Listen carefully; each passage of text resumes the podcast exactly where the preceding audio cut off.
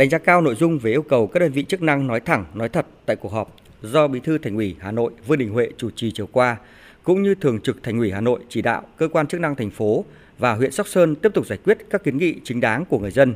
Đại biểu Trần Thị Quốc Khánh, đoàn đại biểu Quốc hội thành phố Hà Nội nêu ý kiến. Tôi thực sự rất là buồn, tình trạng ùn ứ rác lại xảy ra do là người dân ở xã Nam Sơn đã lại chặn không cho xe rác vào. Đây là một cái vấn đề mà cái trách nhiệm này nó thuộc về những cán bộ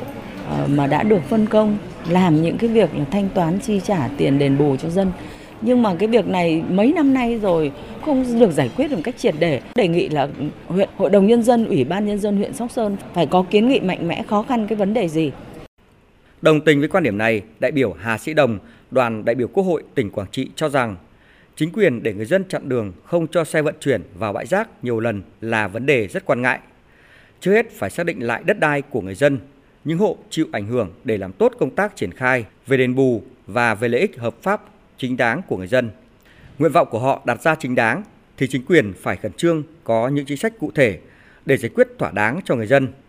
Đối với những vấn đề chưa tìm được tiếng nói chung thì phải đối thoại. Đối với người dân có những yêu sách mà quá cái tầm kiểm soát và ngoài những cái khung quy định của pháp luật cũng như quy định của địa phương thì cũng phải làm tốt cái công tác đối thoại với người dân để tuyên truyền, để giải thích vì cái lợi ích chung, đảm bảo phát triển hài hòa giữa kinh tế, xã hội và môi trường. Nếu mà không giải quyết dứt điểm những vấn đề người dân đang còn thắc mắc để xảy ra cái tình trạng mà người dân chặn đường không cho xe vào cái bãi rác thì cũng cần phải xem lại cái trách nhiệm của các cái bên liên quan để có những xử lý nó kịp thời.